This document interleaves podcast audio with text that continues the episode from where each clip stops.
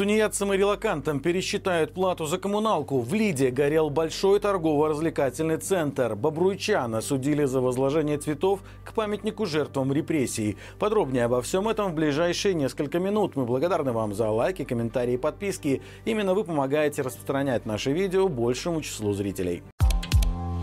Правительство распорядилось пересчитать плату за жилищно-коммунальные услуги и плату за пользование жильем Госфонда, а также возмещение расходов на электроэнергию для граждан, не занятых в экономике. Речь идет о тех, кто оплачивает услуги по тарифам, обеспечивающим полное возмещение затрат. Перерасчет коснется также граждан, выехавших за пределы Беларуси. Об этом говорится в постановлении номер 756, опубликованном на национальном правовом портале. Перерасчет хотят сделать за период с момента включения граждан в списки незанятых занятых в экономике. То есть, если кого-то, например, включили в список сейчас, основания для этого были три месяца назад, то за эти месяцы гражданину пересчитают коммуналку по повышенным тарифам. Списки незанятых в экономике в Беларуси обновляют как раз каждые три месяца.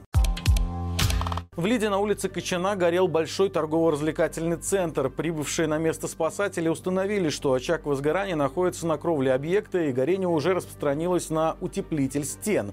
Выяснилось, что при проведении ремонтных работ на крыше центра загорелся строительный материал. Монтажники попытались справиться с огнем самостоятельно при помощи огнетушителей, но не смогли. О случившемся в МЧС сообщили жители райцентра, которые заметили дым. Пожар был достаточно быстро ликвидирован. При этом эвакуация посетителей посетителей торгово-развлекательного центра не проводилось. Пожарные посчитали, что если задымления внутри здания нет, то и опасаться нечего. В результате огонь повредил утеплитель и наружную отделку стен. Предполагаемая причина пожара – нарушение противопожарных требований при проведении огневых работ.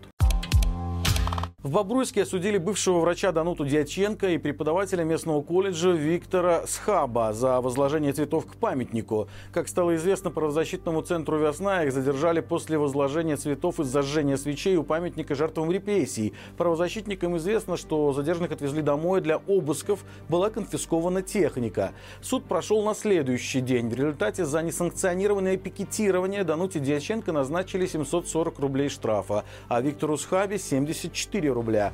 Памятный знак бобруйчанам, жертвам политических репрессий, установлен в сквере на улице Социалистической, рядом с площадью Победы в Бобруйске. Он посвящен людям, пострадавшим из-за политического режима. Инициатором создания памятного знака стала председатель Бобруйской организации жертв политических репрессий еще в 1998 году. Это не первый случай, когда возложение цветов в этом месте становится причиной преследования силовиков.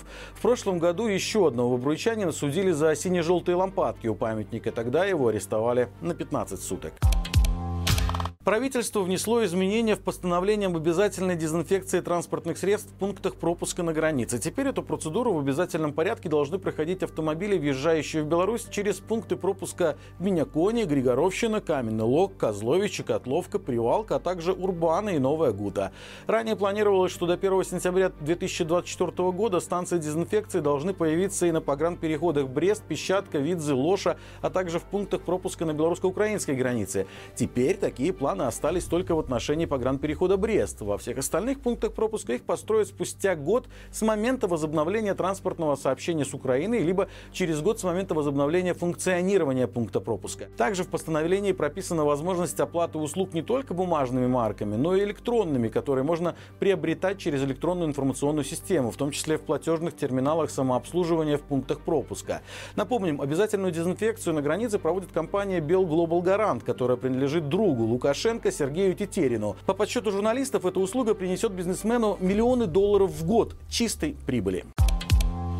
В ответ на закрытие латвийского погранперехода чиновники запретили белорусам пить рижский бальзам и есть латвийские мармеладки. На самом деле список гораздо шире. Он появился в документе под грозным названием «Об ответных мерах, которые предоставляют собой запрет на ввоз и продажу в Беларуси латвийского кофе, джемов, желе, мармелада, фруктов, орехов, соков, воды, пива, крепких спиртных и сброженных напитков, а также колгот, чулок, гольфов, носков, кирпичей, блоков и изделий из керамики».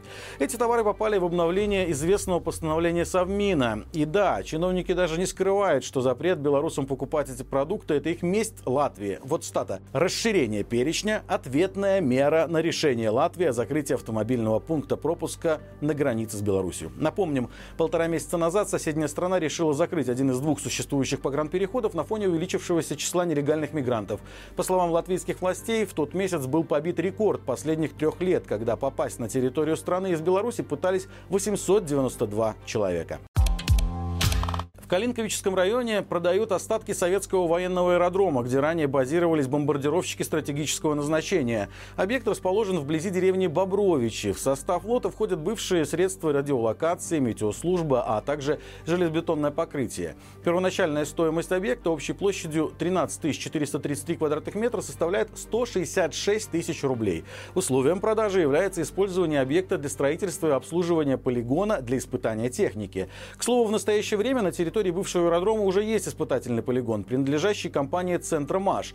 Он установлен на месте бывшей взлетно-посадочной полосы. Из описания к лоту следует, что на продажу выставлена часть аэродрома, неиспользуемая этой организацией. Отметим, что во времена СССР здесь располагался один из самых больших военных аэродромов. С 1982 года здесь базировались авианосители атомного оружия. А рядом с аэродромом располагалась особая зона, где размещались ядерные боеприпасы.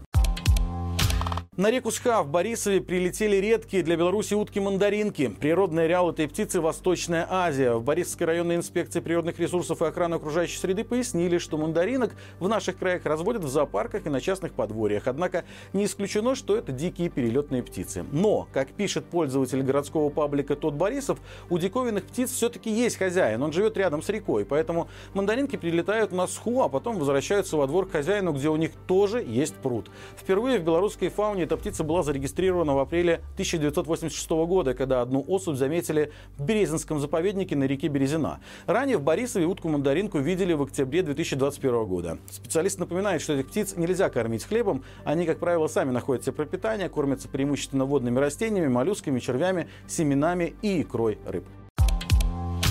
Друзья, каждую пятницу мы проводим прямой эфир, в котором обсуждаем с экспертами главные темы недели. В этот раз обсудили вместе заявление Лукашенко о нападении на Литву, посредничество Беларуси в переговорах между РФ и Украиной, ордер на арест белорусского диктатора за похищение украинских детей и дефицит врачей. Все это можно посмотреть по ссылке в описании к этому видео. На этом у меня все. Хороших всем выходных и живи Беларусь!